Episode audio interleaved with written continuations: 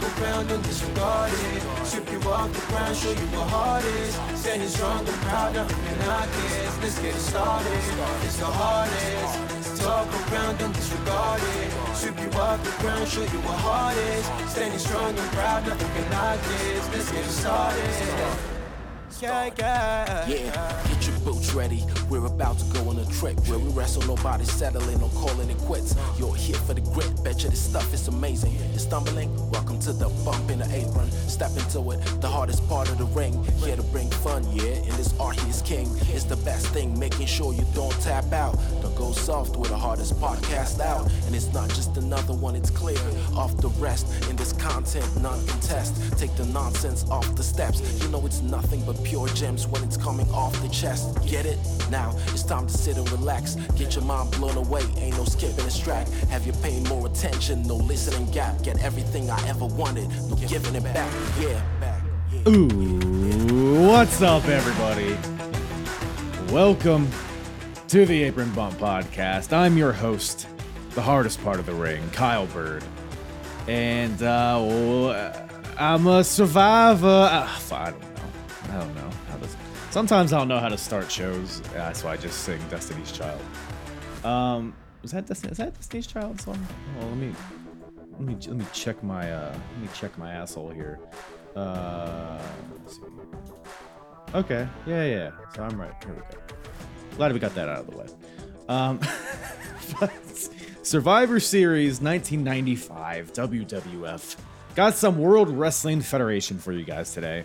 Now I've covered a lot of uh, a lot of WWF in 1995. In fact, I've covered uh, every pay-per-view. Which, by the way, check that out in the archives if you're interested. I've covered every uh, every WWF show from WrestleMania 10 to now chronologically. So go check that out. You can find that at apronbump.com if you go to the episodes tab and you select WWF New Generation. But what was I even talking about? Oh, yes, 1995. Really wrestling in, in general in 1995. WCW, ECW, which I also cover. Not a lot of bright spots, not a lot of gems in uh, this year of the 90s. But Survivor Series 1995, when we talk about this in the podcast, was pretty good. Not a bad show. I mean, uh, you would even look at the card and you're like, wow, that seems like a fat clown's asshole. Um, but it's not. It's a uh, someone else's asshole. It's a little bit more delicious. Because I mean, you got uh, lots of eight man tags, of course, your traditional Survivor Series elimination matches. You got a few of those, but even those are all pretty decent in their own ways. You even got a women's match on the show. Uh, they found eight women in wrestling in 1995 to uh, put him on the card, which is amazing in its own right. But in addition to those traditional Survivor Series style matches, you got Gold Dust here kicking Bam Bam Bigelow out the door of the WWF. You got uh you got Bill Clinton. Bill Clinton's here. Um, because he was the thing, right? Uh what else? What else is there? Aja Kong, you got Sunny, you got um Todd Pettengill, you got Barry Horowitz. Like, what else do you what else do you really need from a wrestling show, to be honest? Uh, and of course, this show capped off. And is probably what people associate this show with is the main event, the WWF Championship on the line. You got the champion Diesel defending against the Hitman, Bret Hart. Maybe the best Kevin Nash match that has ever occurred in the history of history. Uh, I'll let you be the judge of that, but uh, really great stuff. You got Brett in the main event, which is great, and that's kind of a running theme throughout the show that we'll talk about. It's almost like WWF is done f- fucking around. You know what I mean? Like when I say that, I don't mean oh well they're done fucking around now. It's done. no, I mean like they've been just doing bullshit for the past two years at least. Undertaker, Bret Hart, they've been just pulling each other's puds in the corner in the dark while you have stupid ass Mabel in the main event. You got, you know, um, King Kong Bundy and high profile match. Like stupid, really stupid stuff. But now it seems like tides are turning. And we even saw that with the ECW show that I recently covered, November to Remember 1995. Which was a great show in in ECW's history. And it's like they're they're kind of turning a new leaf, and now you have WWF. It seems like you got a little they're dipping their toes in the Attitude Era kind of tropes, which we'll talk about. WCW, they're they're still they're still figuring things out. They're still throwing people off of roofs and hitting hitting each other with monster trucks, and they're about to have a three ring battle royal. So they're, they're WCW. Okay, you you go play over there, but ECW, WWF are showing that wrestling can be uh, good again. So uh, good stuff there. But I'm rambling. Let's get to the show. But first, got to give a shout out to my guest, Brent from the A Work in Progress Wrestling Podcast. You can find this podcast wherever you listen to podcasts, uh, on YouTube as well, on Twitch. They do some sh- live streams over there as well, I believe. Really great podcast. Really do fun watch alongs and other discussion type stuff. Uh, a lot of old school wrestling over there as well. So if you like what I talk about, you'll probably enjoy what the boys at the A Work in Progress podcast do over there. Uh, like I said, wherever you listen to podcasts, and I'll put all of their social medias in the description below. Great follow on social media as well. Do that. Give the boys a kiss and uh, give me a kiss. Why don't you? Um, but yeah, apronbump.com for all my full episodes as well. Apron Bump on Twitter, Apron Bump on TikTok. Been especially uh, active on TikTok recently. I'm having having actually a good deal of fun doing that. Uh, so go check that out and some of the stuff I've been putting up putting out there. I've also done a few tier lists. I think I've been forgetting to mention this, but uh, check out the YouTube as well. Subscribe to that. First of all, do video versions of these podcasts. So if you don't know about that, or if you don't watch them, why don't you just head over there, give the video a like, leave a comment, leave a thumbs up, leave a thumb up my ass do all that. Also do some YouTube exclusive stuff over there, like tier lists. I've uh, ranked giants in wrestling. I've ranked championship belts, and I plan to do a lot more in the future, little stuff like that. So uh, go check that out. Uh, YouTube.com backslash apron bump. Of course, in the description below as well. Let's get to it. I'm ready to talk about Bertha Faye and Bill Clinton and Gold Dust licking Bam Bam Bigelow's nipples. So let's get to it. WWF Survivor Series, 1995, with myself and Brent from the A Work in Progress podcast.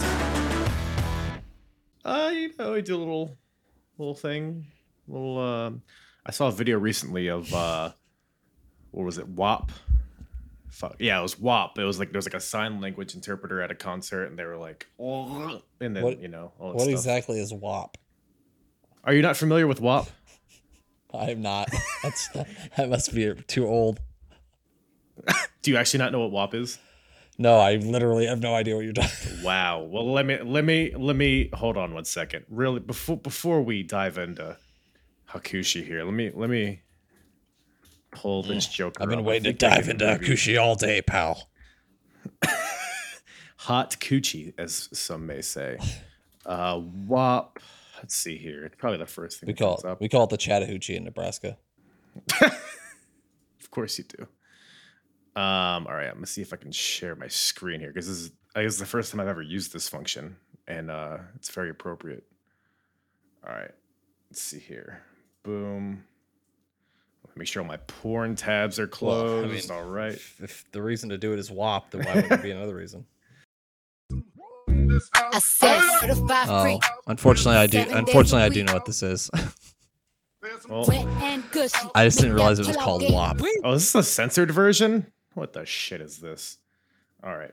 Well, next time we'll do we'll do a podcast over that with in the background. I mean, goddamn, pal. I don't know if it can get any better than that. All right. Well, now I think uh I think we got all our all our kinks loosened. Um might as well start with a old uh fuck kill Mary. Um let's see, hold on, let me find this list. Uh Aja Kong, Bertha Faye, uh Tomoko Watanabe. Okay, I'm, I'm smashing Tomoko Kamanawe.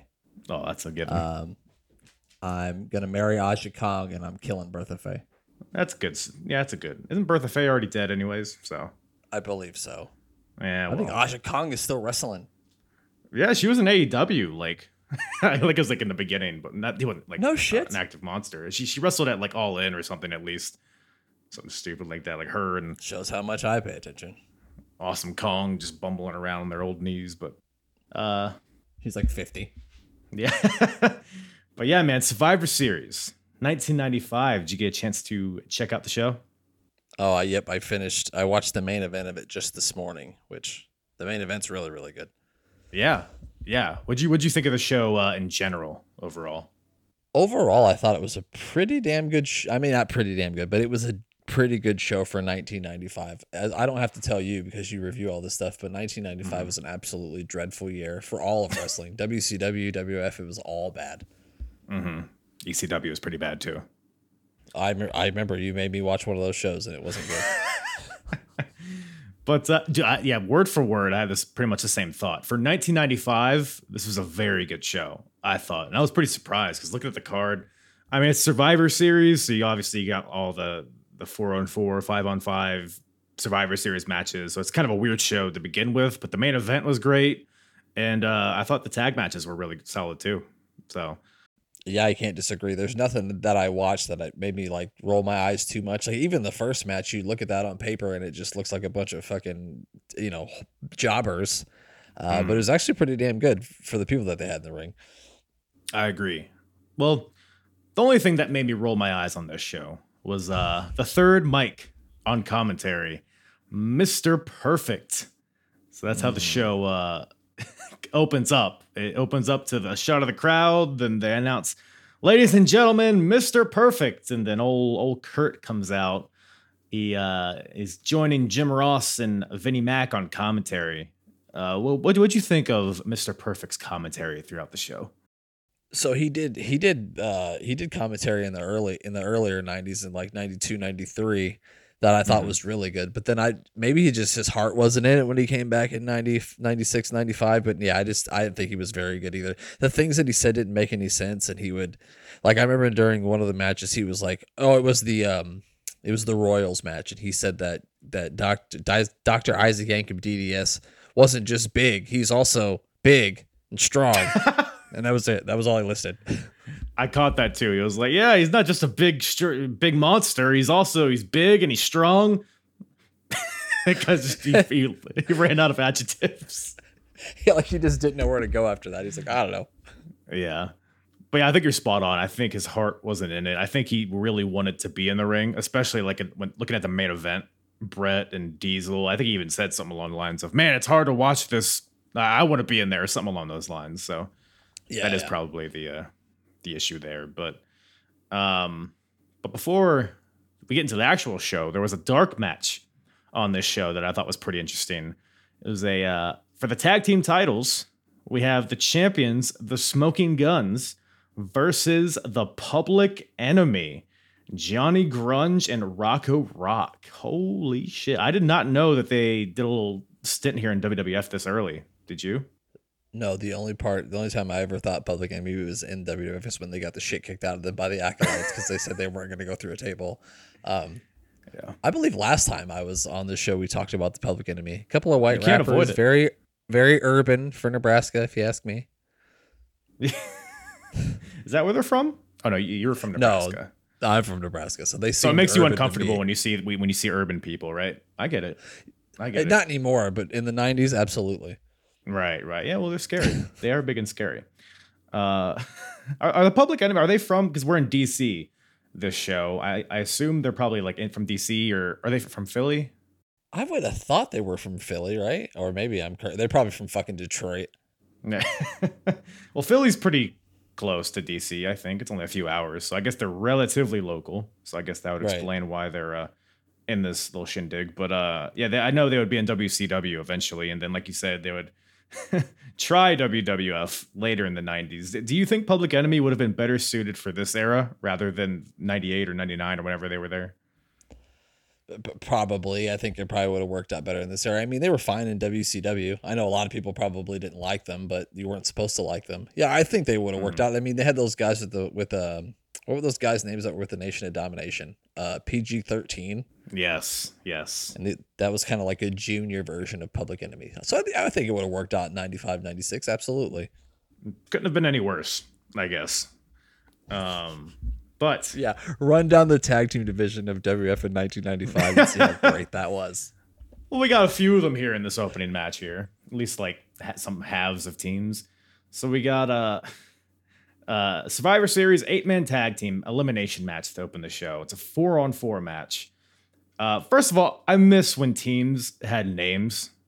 so, like Survivor Series teams had names. So we had the Body Donnas versus the Underdogs. The Body Donnas is comprised of Skip, Rad Radford, the One Two Three Kid, and Tom Pritchard. Uh, versus the Underdogs, the team of Barry Horowitz, Bob Spark Plug Thurman Plug Holly, Hakushi, and Marty Jannetty. What a cast of characters. A lot of colors just bouncing around in there. Um, I hate well, one thing that strikes out to me is Hakushi. I, I hate that Hakushi is like an underdog guy. I feel like he had so much more potential. I mean, I thought he was when he was in the match. I thought he was like the star of the match. I mean, it started out dull, and then they tagged him in, and that's when it started to get real good. So I like, yeah, I like, I always like Hakushi. I think he had like his uh grocery grocery store list written on his chest, right in his back, so he know what to get when he went to the store. Is that what that was? I don't read uh Mandarin, so or Japanese or whatever it is, but Yeah, it says like green beans, corn, oh, box of stuffing. Yeah. It, you know, it might. For all we know, it might, and we just don't know it. But uh, I think uh, Hakushi definitely stood out in this match from a physical standpoint. But uh, one, two, three kid is probably the star of this match because he recently just turned heel, uh, turning on Razor Ramon. They did a little uh, recap package here where uh, Kid was a special guest referee on Raw when Razor Ramon was facing uh, Sid, and uh, Kid basically helped Sid get the win, did a fast count deal, and now I guess he's a member of the Million Dollar Corporation because he comes out. What Kid comes out with the with Ted DiBiase and the music and all that get up and whenever Kid would get tagged into the match, he had huge heat, like way more than anybody else in this match. So at the surface, I was like, man, one, two, three Kid, I feel like he's like the ultimate underdog. I don't know how a heel run would suit him, but I feel like it is off to at least a good start here. Do you think it was a good move turning him heel? At that point, probably because he he'd gotten pretty stale. I don't know. So like when you told me we were gonna watch these, I went back and watched like the four episodes of Raw before this because that's just the kind of Nice. person I am. I have to know exactly what was happening. So Right, and it right. kind of felt like for a while that they were gonna turn him heel, and it, it seemed like the right thing to do because he was getting a little bit stale. There's only so much you can do with that underneath babyface gimmick. You know what I mean? Um. So yeah, Yeah, especially when you have a whole team of them. I mean, you can create a whole four-person team of those underneath underdogs. So might as well uh, make make you stand out a little bit more. But uh, but yeah, the match is fine. You got uh, you got Tom Tom Pritchard out there. He hit, goes for a moonsault but misses. Uh, Bob Holly eliminates him with a cross body, but then Skip gets right in there and rolls up Holly right away for uh, the elimination. Uh, then Rad Radford and Hakushi go at it. These all sound like fake names. I guess they are. Rad Radford is the worst wrestling name in the history of wrestling. Rad Radford. Come on. Man, how long do you think it took for them to come up with that? Look at him. He's got nice hair. He's rad. What rhymes with rad? Radford. Great. Get out there, pal. Goddamn pal. Here's a skirt. Go out there and wrestle. Louie Spicolli just looked like a chubby baby. Like you, they should have just shaved him bald and just said him out there as a baby. He's like a baby dressed up as an adult. Yeah, I can see there we it. go. Yeah. Uh, but yeah, Rad Radford's out there. He's rad. He needs Radford, and he uh him and him and Hakushi go at it. Uh, but one two three kid gets in there illegally with a, a spinning back kick to the back of Hakushi's head, and Rad Radford's able to pin him for the elimination. Then we got uh, Rad Radford, who I think Skip described him as a uh, a body Donna in training. If I have that right. That was the most ridiculous thing said on this entire podcast is that Rad Radford was going to be a body Donna. That's, I mean, not on this In training. pay per view. He's working on it. He's not there yet. He is, after all, a work in progress. That's oh. Wow. Spun that around. Wow. Might as well just end the podcast right there. Um but Rad uh he's he's in progress, right? So he's doing push-ups in the ring. Uh Skip's counting along, but then Barry Horowitz comes in from behind and rolls him up and uh pins Rad Radford. So no more Rad Radford here. Uh, so now it's 2v2. We got 123 Kid and Skip versus Barry Horowitz and Marty Jannetty. Just saying these names makes me laugh. What what a fucking undercard here. Um, one two three kid then eliminates Barry Horowitz with a uh, a shitty little kick to the back and then a stupid leg drop. Um, Marty Jannetty in there, uh, murdering somebody again. I guess uh, he hits Skip with a, a rocker dropper and then a uh, a crazy power bomb from the top rope, which is what Chris Candido Skip would uh, be known for in ECW. I feel like, right? Yeah, I mean that's I remember I remember Dr. Tom Pritchard telling a story about how he wrestled Chris in ECW and like, oh, I got to put you over. What's your finish? And he's like, top rope power bomb, and Dr. Tom being like, motherfucker, it's terrifying. you kidding me? A full on. They're both standing on the top rope, and it's a, a full on power bomb. Just looks absolutely horrific. But I mean, it looked good, but it just scary to take. I'm sure. Ahead of its time. That's something you would see on TV nowadays. Yeah. Um. But so now it's so that eliminates uh Skip. So now it's one on one. We got Marty Jannetty versus One Two Three Kid, who uh, I think were former tag team champions, if I remember correctly. For a short period of time, they beat the Quebecers. Oh man, what a what a tag! Division. Why do I know? Why do I know that? Why, You knew I that know so nothing quick. else from life, but I know that.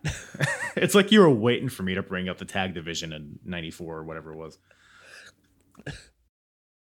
So we got, so Sid comes out, uh, also a member of the Million Dollar Corporation. He comes out with Ted DiBiase because Ted left, I guess. Um, so Sid comes out, hangs up Marty on the top rope, and that's it. And then one, two, three, kid spins him. Fuck you, Marty Jannetty, and he uh, gets the win for the Body Donnas. Sid and Kid hug, and uh, yeah, a weird undercard, but uh, it was a pretty entertaining match for what it was. I thought. I agree with you. I thought it was really a really good, entertaining first match. I mean, you had a lot of strange guys in there. Like, who would have thought? Like, I watched WF Superstars from 1992 for our show, and I see Barry Horowitz on that all the time, and I never would have thought that Barry Horowitz would be on a Survivor Series team in 1995. If you would have told me that, I would have been shocked. So, uh, yeah, no, a good opening match. I was a little upset that fucking Rad Radford, who did some of the, I know you work out a lot. Those were some of the worst push ups I have ever seen. I've seen third graders do better push ups than those. They were um, there was something. They were uh, it's more. He got that canvas pregnant, I think, with those push-ups. But uh, it is what it is. That Louis Spicolli That damn Louis Spicolli. can't stop. Baby him Spicolli. That's what I want to call him. Baby Spicolli. There we go. There we go. That's gonna catch on. Um. So, but then after the match, it shows um, Razor Ramon, who is watching the uh the match on his monitor. Who I think I forgot to mention before the match. Razor came out. He was trying to get the kid, but the you know security was keeping him back. So Razor's backstage watching it on the monitor, and he sees Kid get the win. He saw Razor throwing TVs everywhere. He's flipping tables. He's you know, finger fucking uh, whoever else is back there. I can't think of another jobber. Um, Savia Quang. Yeah, that, he said Savio Vega. I said Quang. Basically Perfect. Uh, Wow. um, so yeah, so yeah, Razor's losing it. Then it cuts to uh, Razor's teammates later in the night. So we got Dean Douglas, Yokozuna, Owen Hart, and Jim Cornette. Motherfucker. God damn, pal, extra cheese. there we go. Uh, so they're uh, they're all teaming with Razor later in the show, and you might be uh, saying to yourself, "Well, that's a by golly, that's a weird combination, faces and heels." Well, that's the whole deal, pal. It's a wild card, and uh, the wild card uh, Survivor Series match later, so it's a bunch of like rivals teaming with each other and stuff like that. So these these guys are basically telling Razor to get his shit together, and uh, yeah, the wild card concept. That's a little later in the show. What'd you think of it conceptually? I didn't know why it wasn't two, two like two heels and two heels versus two two baby faces and two heels. You know what I mean? Like the, the three and a one and then the two and the two just didn't make any sense to me. None of it. Well, made that's just how sense. that's how wild it is, Brent. It's just uh, no uh, no symmetry. So Too bad the wild man wasn't Marc Mero wasn't there for it. That would have been perfect. Oh man, soon we're, we'll we'll be there soon. Don't you worry. Um, but after that, we got our next Survivor Series eight person tag team elimination match. The women are here. Wow, women's wrestling in 1995. This is a uh, like a four leaf clover or some shit. Um, so they don't have uh, eight women on the roster, I don't think. So they had to pluck some from Japan. So here are the teams. So we got the team of Aja Kong, Bertha Faye, Lioness Asuka, and Tomoko Watanabe versus Alundra Blaze, Chaparita Asari, Kyoko Inoue, and Sakie Hasegawa. Uh, I don't know if I pronounced that right, but I feel like if you throw on a bit of an accent, it sounds right. So I mean, thank God that you're here because I would have massacred those names if I tried to read them. It would have been a massacre. damn it, I knew I should have made you read it. Anyways, well, we I know would have tapped out. um so yeah women's match here it's kind of you know it's whatever like it was a fun showcase for uh, a lot of the new japanese girls i don't know if were they like stardom do you know by any chance I have no freaking idea. Like I know who three of these people are, and one of them is Bertha Faye. Uh, and then the rest of them are all lost on me. Have you ever, Kyle, heard Bertha Faye's classic, terribly bad entrance music? Have you ever heard it? no how does that go Bertha Faye. It's like Harvey Wippleman singing it. Harvey Wippleman singing about how much he loves. He's like, "Oh, Bertha Faye." You got to hear it. Google that shit right now if you've never heard it. Look it up. Not i mean i watched the show. to i I, I heard it after uh I, I guess did it play i guess maybe it didn't play on the show they probably they they probably dubbed it over. You know, like they do now. Yeah. Yeah, that's probably what happened. But uh some fun moves by these uh these Japanese women. We got a big swing by Asuka. Uh Jim Ross, by the way, was calling her Asuka. It's spelled like Oscar, but uh I think JR. I'm gonna go with JR. So if it's wrong, anybody listening, yell at JR, not me. Um by the way, JR was as far as commentary goes, uh Vince McMahon had no uh had no uh, want to try to pronounce any of these names or know who any of these women were. He was just letting JR roll with it. So, which I thought was funny. I think at one point Vince said something and he was like, "All right, JR, keep keep commentating." yeah, he did. I think Perfect said something stupid, and then Vince tried to like stop him, and then he said, "All right, Jr., keep going." Was the stupid thing uh, Mr. Perfect saying, "Whatever happened to the all-American lady?" Uh, well, why? Well, these these women should be, you know, at home making their husband dinner. I hope it was. I don't remember if it was, and I forgot about that. But fucking goddamn, that would not age well today. Imagine, you know, Sasha Banks is taking on Charlotte, and fucking, you know, Corey Graves says they should be making me a sandwich. Could you imagine? I could. Corey Graves, I could definitely imagine that. Well, that's Um, true. But I, I know what you're saying.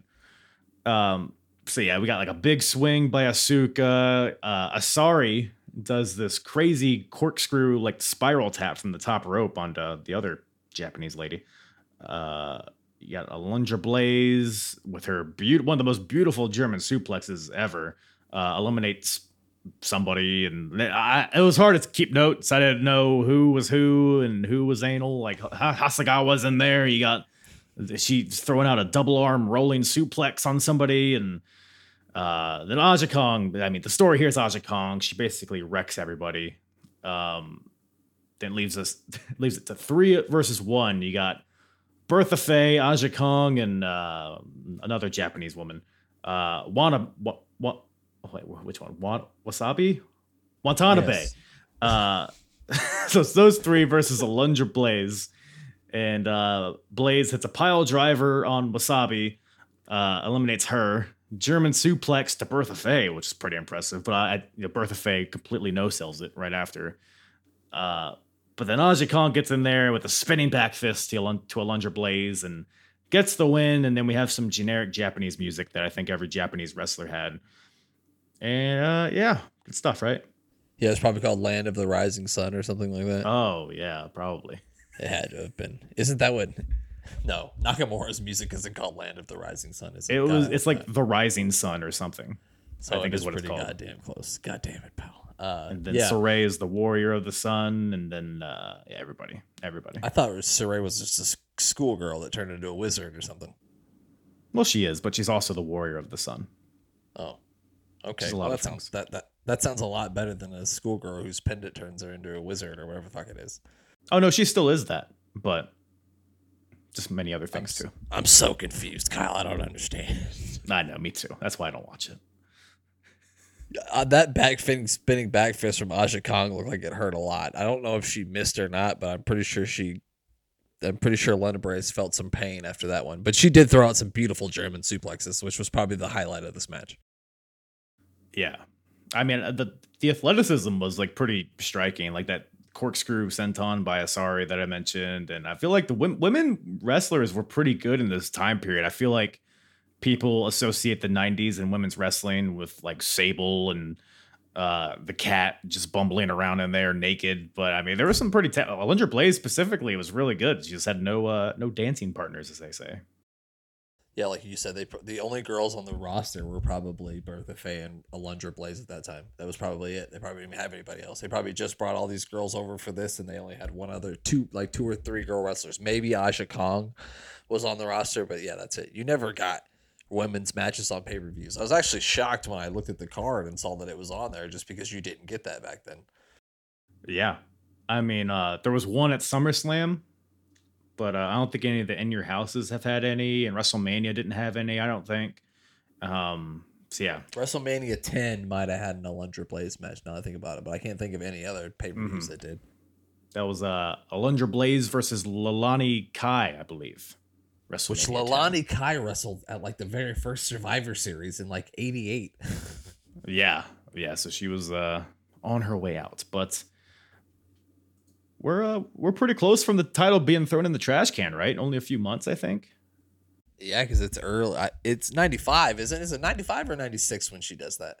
It's Well, one of we're in those two. It's November of '95, so we're almost '96. So it's got to be coming up soon because the uh, the women's division is uh, hanging on with a thread or by a thread. Yeah, Um, speaking of which, we got Bill Clinton here and Todd Pettengill sitting in the crowd. I guess Clinton has his own little uh, press box in the crowd because they're in D.C., so the president's here. Aren't we all having fun? Mm. Do you think that was it really Bill Clinton? it had to be right. I mean, it was on. It was on Peacock, so it had to be true, right? Right, exactly. You can't put anything on the like- internet that's not true. That's very true. That's very true. Um, well, speaking of the internet, we have somebody that apparently is a hot topic on America Online, according to uh, Jim Ross. Gold Dust versus Bam Bam Bigelow. So uh, it's funny because so Bill Clinton and Todd Pettengill are talking, and then uh, Bam Bam Bigelow's pyro goes off, and Clinton and everybody like they hit the deck. I guess this is referencing. I had to look this up. I guess there was like a shooting on the White House in 1994, like October of '94, so almost a year before this. So they're referencing that with because there's like an explosion, and everybody gets like Yeah, topical, topical. and also let's not forget that Bam, that President Clinton had confused Bam Bam Bigelow with Bam Bam from the fucking Flintstones. That happened too. I believe it. That sounds about right. Um, but yeah, so Gold Dust newly debuted. This is a second pay per view match. He has the long dramatic entrance, and uh, I mean that was pretty much the story. I think the entrance was damn near as long as the match itself. But uh, yeah, Gold Dust pretty much he dominates pretty much the whole match. Wins with a running bulldog, and uh, yeah, what do you think of early Gold Dust here? I thought that uh, the early Gold Dust and like into 1996 was that was some really really good shit. If you go back and watch it, which it was really good when he first came in, it started to go down, you know, toward the end of 1996. But early nine, like when he early came in in 95 and early 96, it was really really good. I thought it was some good stuff. Probably uh a little bit controversial for its time, but I don't know if he had gotten to that point yet. That comes in like the later months when he gets a little bit more controversial. But I remember watching his promos as a kid uh, coming in. And I had no idea that was Dustin Rhodes until he got in there for his first match and took his wick off. And I was like, oh, fuck, that's Dustin Rhodes. Oh yeah. yeah. So that was cool. Uh, yeah, he basically dominated this match. This is, I think this was actually Bam Bam Bigelow's last match in WWF ever. I think he left the Really? company right after this. So did you ever see that halftime show where Katy Perry was dressed like Bam Bam Bigelow? No, I missed that. Look it. that up if you haven't. I'm not going to do that. But um but uh yeah, no, I, I believe it because Bam Bam was definitely uh I mean, I guess it's something that is in a one-on-one match on pay-per-view, but it was essentially a squash match and uh I don't know if Bam Bam wasn't into it. He seemed pretty blown up, but uh yeah, this is definitely the Gold Dust show. Definitely designed to showcase Gold Dust, and uh, like you said, is he's pretty tame at this point. I mean, he's very uh, bizarre, I guess, is how they say it. And he's androgynous, pal. The only really androgynous part of him at this point is his wig, but he starts, like you said, they eventually they start leaning more into it and starts kissing men and uh, rubbing his balls on people's faces and stuff like that. I forget. I'm paraphrasing. As one does. Yeah, you know, wrestling. Don't act like you haven't rubbed your balls on somebody's face, Carl. You know you have. Look, man. Don't you bring up last weekend. But yeah, so yeah, I guess they would maybe lean into it too much eventually, and he starts wearing pointy brawls and uh Oh yeah, goddamn. In like 98, 99 with Luna, yeah, that shit started to get a little bit too weird. yeah. But uh it is what it is. Kind of early stages of the attitude era, I feel like. I feel like Gold Dust is really almost like the first element of that because that's kind of what the attitude era would be known for is these really like outlandish characters and I feel like Gold Dust was like the first kind of dipping their toes into it a little bit. Yeah, I think you're absolutely right. Yep. Uh, and then uh, we're back to Bill Clinton. and uh, of course, he's joined by Bob Backlund, Mr. Bob Backlund. And uh, Bob Backlund, there's been this like underlying storyline where he's like, I don't know, he's trying to run for president or something. So him and Clinton talk. I don't know what you what, what was going on here. Yeah, I don't. It's yeah. So he was. I think Clinton was trying to talk Bob Backlund into running for president. He was like, I was like, I think you'd be a good candidate, and then Bob Backlund started saying a whole bunch of big words that my corn-fed brain doesn't understand. So I don't know what was going on with old Bob Backlund. I could have fell asleep watching that thing. I Bob Backlund, he just says big words. I don't think he knows what they mean. I think he just says big words. Um, but whatever it was, uh, I'm watching this and I'm like, man, this guy won the world title at the last Survivor Series, and now he's in this bullshit segment with Bill with a Bill Clinton lookalike. Ah, Wow, I had not thought of that, but you are absolutely right. He had won the WF Championship a year earlier at Survivor Series from Bret. he he was the last champion at this point because Diesel beat him for it, and he's still champion here, which is just, whew, it's something. It's something, but Wow. And then he was playing. You saw WrestleMania 11, right? He's he lost in chess to Jonathan Taylor Thomas. So it's been a bad year for Bob. I try to put that entire show out of my head as much as I can. Gotta be honest. That's got to be the worst WrestleMania ever. Worst wrestling thing to be on TV, I, I think, would be the because I, I mean, I'm watching all the WCW, all the ECW. I, I don't, I can't think of maybe WCW Uncensored 1995. Oh, bad, that too. was a bad one. Or Halloween Havoc 95 was pretty bad too. that one was at least had some funny moments. Yeah. Uh, WrestleMania was just a it was like a giving yourself a circumcision. Like it was that pleasant to watch, you know. So Yeah, I I feel you. yeah. um. So after that, speaking of circumcisions, we got another Survivor Series eight man elimination match. We got the Dark Side versus the Royals. So the Royals are comprised of King Mabel, Jerry the King Lawler, uh, his royal dentist Isaac Yankem, and uh, the royal blue blood Hunter Hearst Helmsley, who Mr. Perfect called Triple H, which I thought was pretty funny. I think that's like the first time he was ever called that. Um, versus It's the only good thing Perfect said this entire show. legitimately though, he said like a paragraph worth of stuff the entire show, and that was probably the only good thing. Um, so the whole thing here is so it's Mabel and Undertaker is the main story here. We are fresh off of Mabel crushing Undertaker's face. I think it was at a live event, right? It was like a clothesline or something that broke his orbital bone. Yeah. Yeah, I think you're right. But uh, they did a whole angle on Raw, which is before he actually got his face crushed, where Mabel attacked Undertaker, gave him a bunch of leg drops. So they're painting it as like that was what crushed his face, which which is you know pretty lucky they fell into that. Um, so the Undertaker He hasn't been seen in he a just said, while. well, fucking, I'll just break your face for real. we got to really commit. Uh, so everybody comes out. Which, by the way, so the dark side, it's a team of, uh, well, so you, hear the dark side, it's a team. You're expecting uh like a bunch of like druids and uh I don't know, zombies, a really macabre team.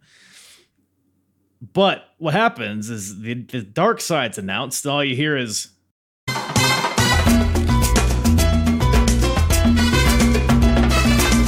So um Savio Vega comes out.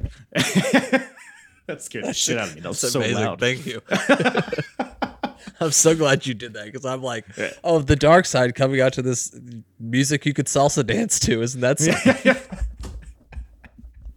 Uh, well, so we got uh Savio Vega, Henry O. Godwinn, and Fatu, and of course the Undertaker. I think it's is this BSK? Are these guys all BSK Bone Street Krew guys? They are all Bone Street Krew guys. I never thought of it until just right now, but yep, they definitely all are.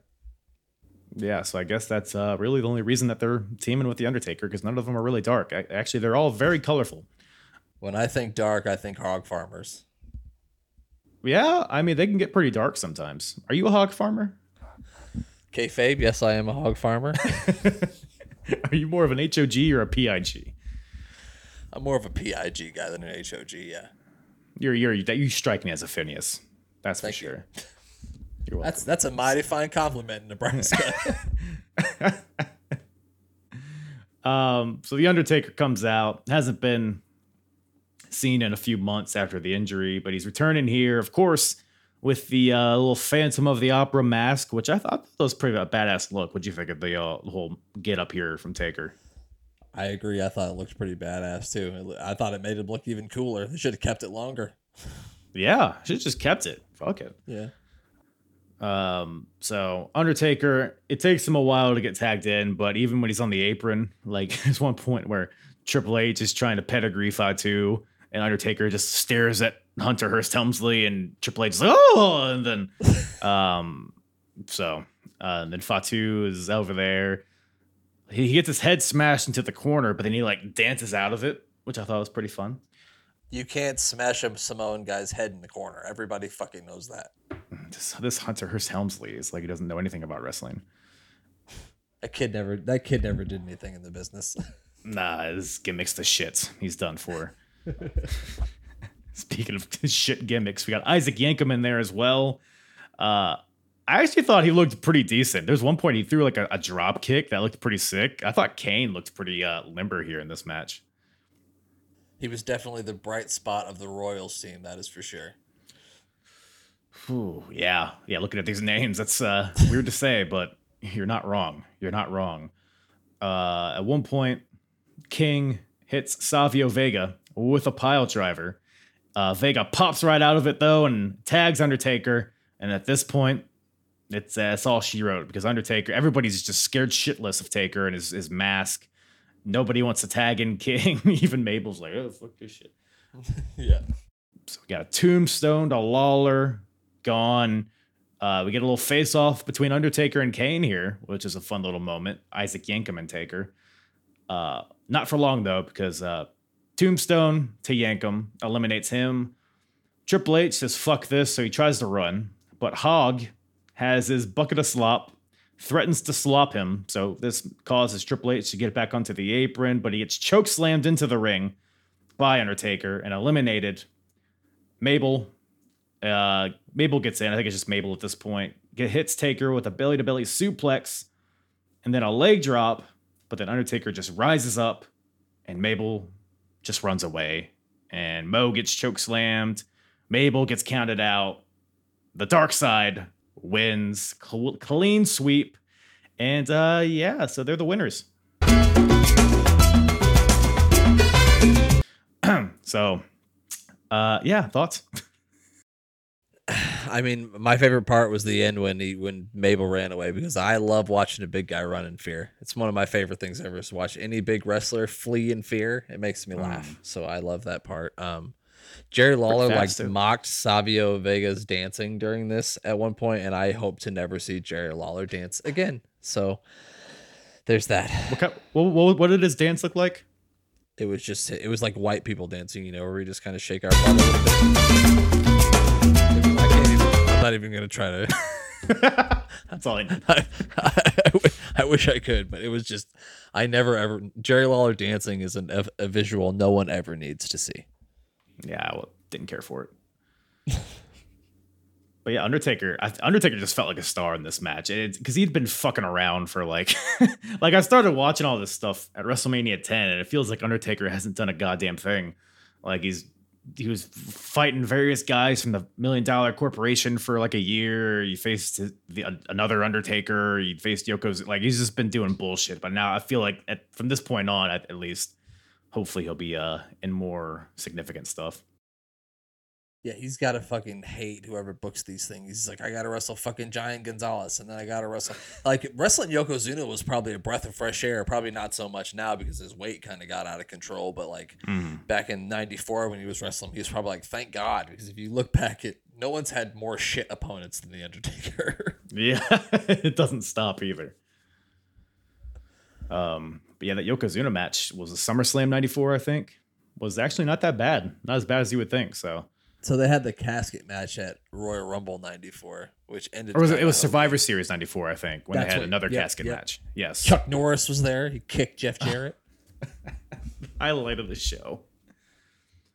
Um, but now we got the wild card up next. It's a, another Survivor Series eight man tag. Oh, you you must have forgot about the Bret Hart, Big Daddy Cool, terrible promos that they cut before they went to this match. I'm gonna tell you this: they were so bad, I didn't even make a note of it. But don't give you give me your thoughts?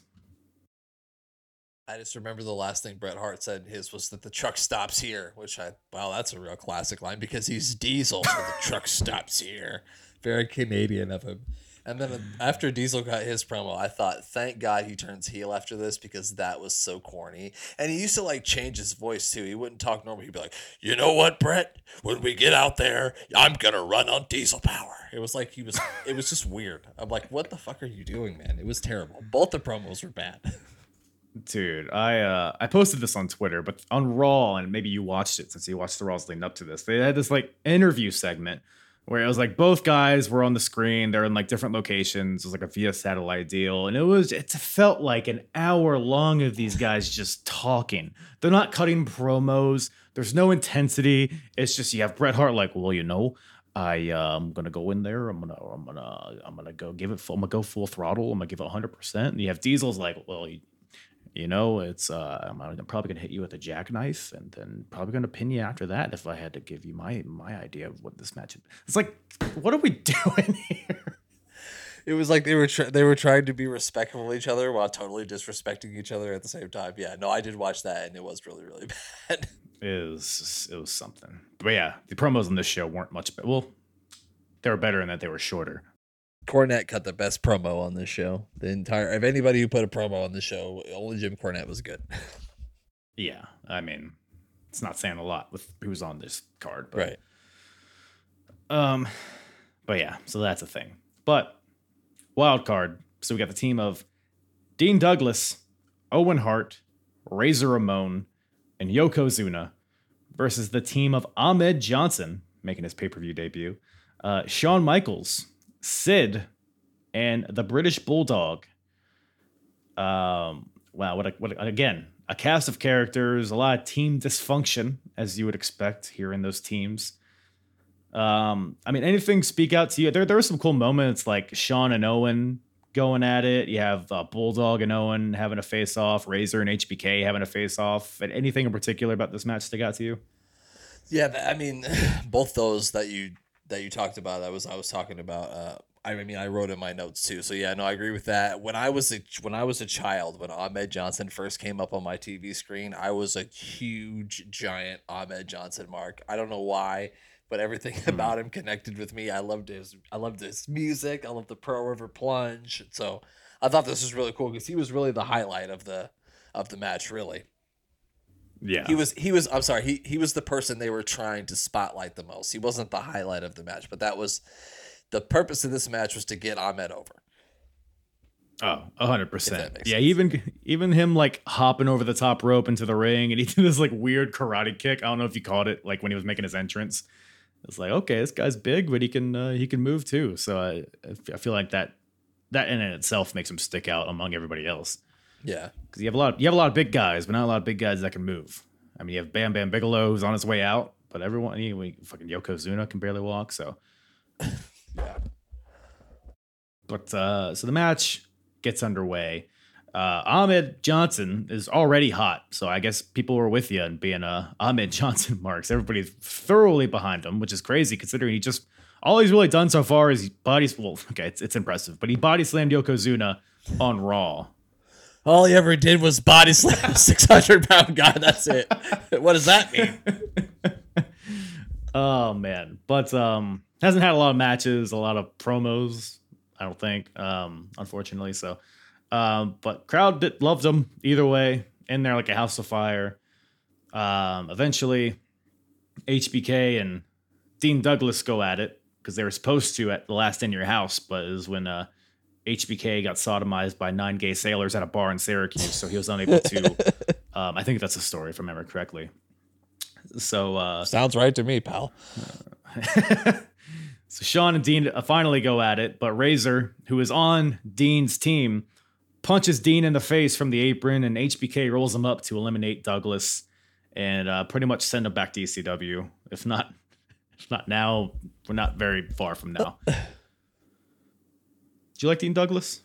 You a Dean guy? No, Dean Douglas was terrible. Why does he have an exclamation point on the back? Like he came when he came out and he had like an exclamation point. I don't understand what. Why is it an exclamation point? I get it. He's a teacher. Does it need to be an exclamation point? I you know I never really thought about it. That is interesting. Maybe it's like he's like it's like he, he's emphasized, right? Like instead of an an exclamation point after a word, it's after his body. So it's like it's always like Dean Douglas, Yeah. right? Like I'm constantly screaming at you. Scream, screaming Dean. Yeah. They should have named him Screaming Dean. That's what it should. have Man, if you would have brought that up back in 94, 95, they would have been like, ah, oh, god damn, pal. God damn it, pal. That's amazing. There's probably been a screaming Dean somewhere. somewhere And also, like everybody out there, if you're single, you need to find somebody who hypes you up the way Vince McMahon hypes up Shawn Michaels in the '90s because he the most flamboyant, the most charismatic. He he has like an aneurysm every time he sees him. fucking loves it. Uh, and it's always the same thing. It was always like the same lines, which is hilarious. like you could feel his boner through the screen. You can hear it as he's saying it. You can just see it rising. Dude, that's what he would do, man. When he had somebody he wanted to be over, he would just yell really loud until they were over. He did it with Lex Luger too. Um, It this didn't really work though. no, it was very bad. Like Lex comes out at WrestleMania 10, and Vince is literally on commentary, is like, "Yes, yes, yes." It's like, shut up, Vince. We don't like him. And the fans are like, no, no, no. Boo. Uh, but in the match here, you got Razor and Shawn go at it. We get a Razor's Edge on the HBK. Uh, Ahmed Johnson gets in there to break up the pin. Uh, HBK eventually goes to because HBK and Sid are on the same team, which is bizarre considering Sid put him in the hospital a few months before this.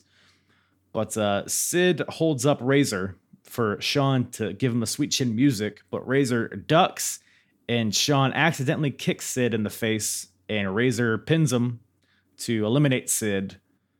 But then Sid comes back after he comes to and powerbombs Shawn and then leaves. Uh, Ahmed Johnson hits the Pearl River plunge onto Owen Hart to eliminate him. We got uh, a Razor's Edge to Ahmed Johnson. Uh, but Bulldog makes the blind tag, and then uh, out comes Ted DiBiase, Sid, and 123 Kid, the Million Dollar Corporation. Kid trips up Razor, who's legal in the ring, and Bulldog hits him with a power slam to eliminate him. So now we it's three on one at this point. So we got Bulldog, Shawn Michaels, and Ahmed Johnson versus Yokozuna. Um, Yoko goes for the banzai on the Shawn Michaels, but Shawn gets out of the way. Ahmed tags in and body slams Yokozuna again, the 680 pounder, however goddamn heavy he is. Uh, but Bulldog tries to break up the pin of his own teammate, which I guess he's a heel, but it's like, why? Why is now the time when you're gonna, whatever? right. Like Owen Hart, your brother in law, just got eliminated a little bit ago. Why didn't you try to help him from getting pinned? But Yokozuna's the guy. You had to save Yoko. Got to, got to. Camp Cornette, man, it's a tight bond. It's a tight bond. When you're Camp Cornette, you're Camp Cornette for life. Is that a T-shirt? That better be. I'm gonna It, it one. should be. I don't think it is, but it needs to be. Now it is. uh, so Shawn hits Yokozuna with a uh, well, Shawn and Ahmed Johnson, they both just clothesline Bulldog out of the ring. Shit can that asshole. Uh, sweet chin music to Yokozuna, and then Ahmed hits him with a big splash for the win, eliminating Yokozuna. So uh, the I guess the first wild card team or the second one, Team B wins this match. And Wild card team B. I'm noticing that neither team had names, which is pretty uh, depressing. But uh, yeah, there was some good stuff in here. I thought.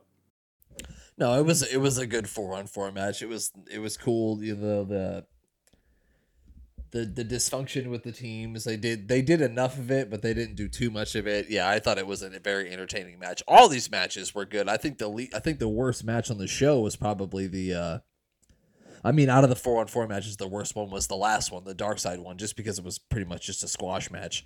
Um, but no, I I thought this was really good, very entertaining stuff. Yeah, and like you said, I think the the, the design here was to get Ahmed Johnson over, which I think they thoroughly did. Um, Shawn, I think is you know obviously Shawn Michaels is Shawn Michaels, so him, Ahmed, and Bulldog, who I believe challenges the champion of the next in your house. So it all made sense that they were the survivors here, and uh, fuck Dean Douglas. So, uh, put put a bow on that. Back to WCW, pal. I mean ECW. That's what I meant, not Well, WCW. both, uh, both eventually. That's true. So uh, And then Target. Sorry, Target. I once heard that Ric Flair like insulted him by saying he worked at a Target or something. So Oh, deep cut. I like it though. I believe it. I believe it. He looks like a guy that would work at Target. You could see him He restocking shelves. he works in the video game department. Yeah, what else is he doing? You know. but uh, I know what you're thinking. You're like, by golly, I could do some more Bill Clinton. Well, Bill Clinton's thank back. God. Well, he's still there. He never left. Uh, but Sunny's there, and uh, sitting on Bill Clinton's lap, feeding him grapes or some shit. I don't know, or popcorn. I guess Popcorn. Yeah, grapes. Um, it should have been grapes, pal. That's what it should have been. It should have been. Bill Clinton asks Sunny to be undersecretary. A little bit of foreshadowing there, I guess, but uh, yeah, To say the good least. stuff there, right? Uh, She's not doing that unless you got pills on you, Bill. You got any pills? Yeah. hey, man, you got twenty dollars, you can have Sunny do the exact same thing to you. Yeah, every time I see Sunny, it just makes me ill. She makes me sick to my stomach. Even now, like I realize she looks really good in 1995, but just to think of the person that she became, I'm just like, Hmm. no, I don't want to look at her. Yeah, goddamn, 1995. It was a, uh, yeah, I get it, I It get it for sure. so now we got diesel power, rev- revving our engines, uh, for the WWF World Title match. It's a no holds barred match, the main event. We got the champion Diesel defending against Bret Hart, and uh, so the backstory here is that Bret Hart him and Diesel had a match at the Royal Rumble almost a year earlier, and uh, ended in disqualification because uh, a bunch of people interfered. As a whole schmoz. I think even their the match before that at King of the Ring '94 was a similar deal. So they've had a bunch of matches. Neither really had a definitive winner. Bret Hart never really got a rematch for his title other than the Royal Rumble. So uh, it's been a, about a year in the making. And uh, Diesel, Bret Hart, that's pretty much all. That's all it is. We talked about the shitty interview segment on Raw. Uh, Yeah, they didn't hype this thing up well, that's for sure. it was it was something. I mean, Bret Hart and his. he said the truck stops here. Yep, Bret Hart. Uh, he would always like he, when he faced Isaac Yankem at SummerSlam. It was I'm gonna extract you and uh you know remove the cavity of you that is the mouth of the W or some shit like that. So it's Yeah, it was. Uh, he always said something stupid. He was going to excellently, excellently execute him, is what he said too. That is something. That is something. But Diesel in this match is definitely has a more cocky vibe to him. It's very more akin to the Kevin Nash character that we would see in WCW in a few months. Uh, but yeah, I thought this match was great. What did you think about it? This match is probably the best match in Kevin Nash's wrestling career. Everything about this match was great. Like, uh, the way it started. Diesel starts off with the power moves. He he takes Bret apart. Bret uses his savvy ring veteranness to get Bret down. I love when like it looked like Bret had him in a in a sleeper hole, but Bret was really just ripping at his mouth and his eyes, which I thought that was really good. Everything about this was good. Bret gets him in the corner. He kind of ties him up, which I didn't think he was going to be able to tie him up for long, but he actually is pretty good with the game. Not good, not apparently, because the hitman tied Goddamn him up for a while. Yeah. Yeah. this match was absolutely great. If you've never seen this match, you need to go watch it because it is absolutely incredible. Yeah, and yeah, I agree with you as far as this being Kevin Nash's best match. I mean, the only other candidate for his best match is his other match with Bret Hart at Royal Rumble, Yeah, that's a great match too. Yeah, that's a really good match too. which I I personally might enjoy the Royal Rumble one a little bit more, but maybe I, mean this you. one at least had a, a finish, so um go either way. But I'm with you on that one. I think that the Royal Rumble match is better. You don't get a finish in it, but I think I like that one better. Yeah. But I do like the story of this, which you kind of touched on. So it's no holds barred. And uh, nowadays, when you have a no holds barred match, you have flaming tables, you got chairs, you got ladders. It's just a bunch of plunder and crazy spots. But Plunder. this match felt it felt more uh more gritty. Like like you said, Bret was like raking at Diesel's eyes because they're both baby faces, at least at this point. But they're both like they both take off turnbuckle pads. They both are using chairs, eye pokes. Like you said, Bret tied up Diesel to the turnbuckles. So um, it felt very much like these guys were wanted to win, like they would do anything to win, which gave it a level of like made it feel like a big deal. Uh, Bret, of course, works the leg of Diesel. He's because Diesel's probably on his 27th knee surgery at this point. so it's like, you better do that. Yeah. Uh, you got f- figure fours working on the knee. You got uh, ch- these chair shots from Bret to the knee of Diesel looked brutal. Um, It's better than hitting a guy over the back with a chair that's got a big pad over it, which they always did that in the 90s. They'd get the chair with the big pad and then hit him over the back with the pad. And you're like, eh. it would wind back and it'd be a Yeah, exactly. So, Probably smarter, but doesn't look good on TV. no, it probably still hurts. But yeah, like you said, it just uh, for acoustics, probably not the best way to go about it.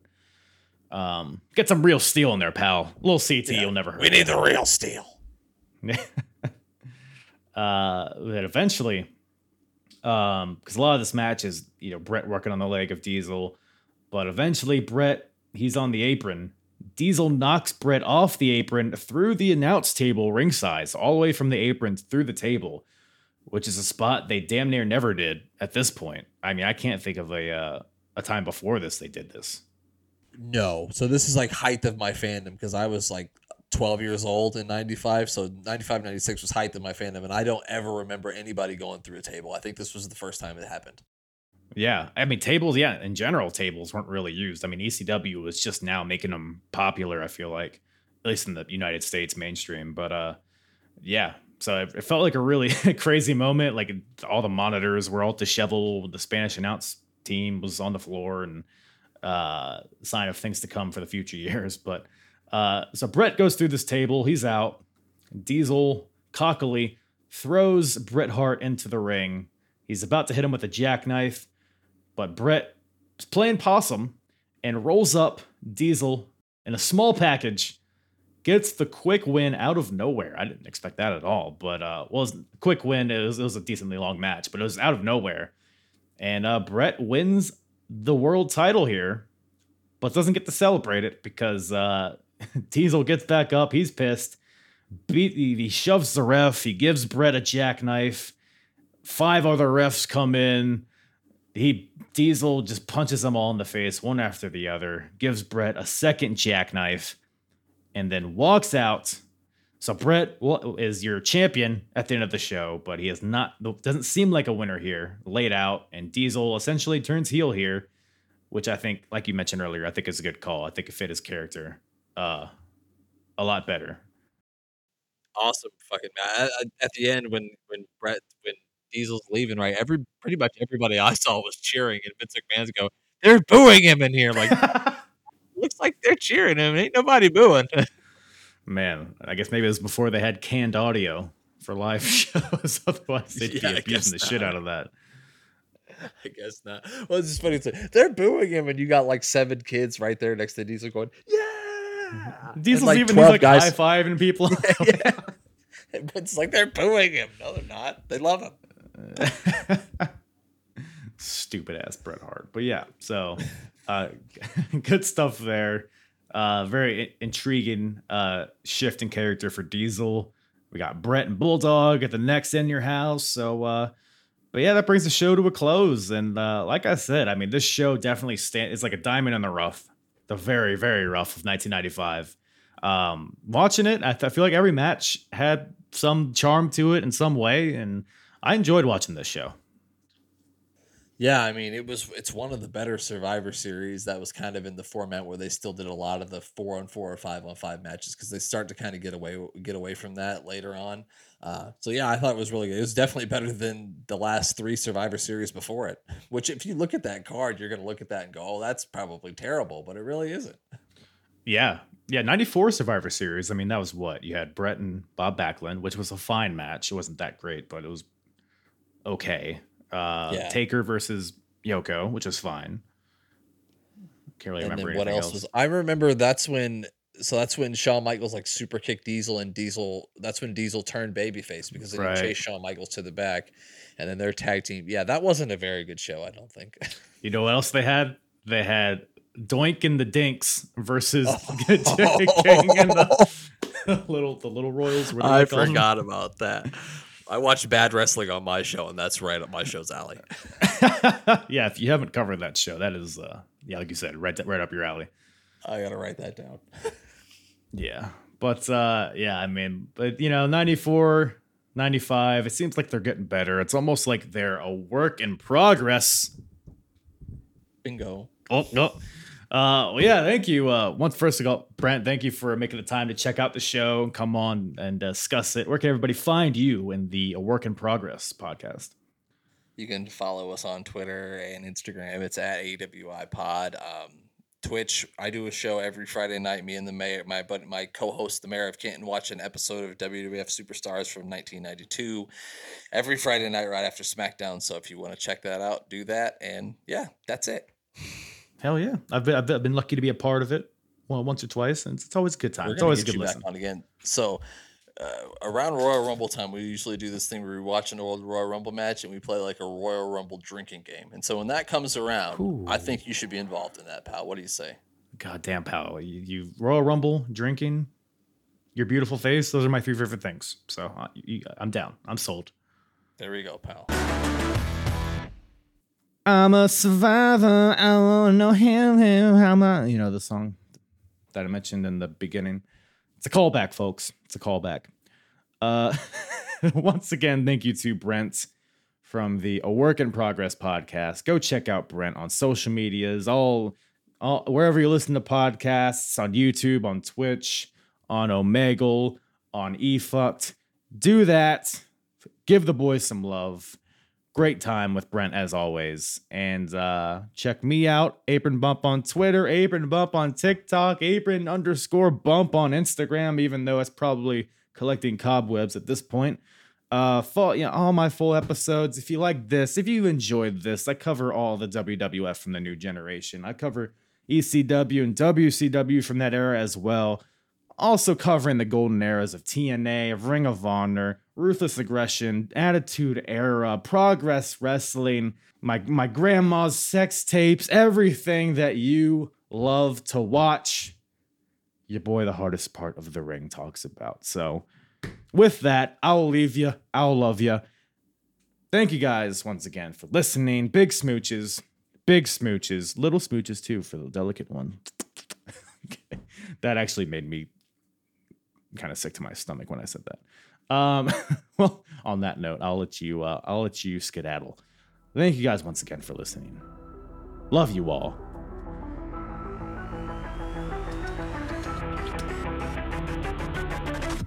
I'm hard. Yeah. And the hardest. Talk around and disregard it. You off the ground, show you what heart is. Standing strong and proud, nothing I guess. Let's get started. It's the hardest.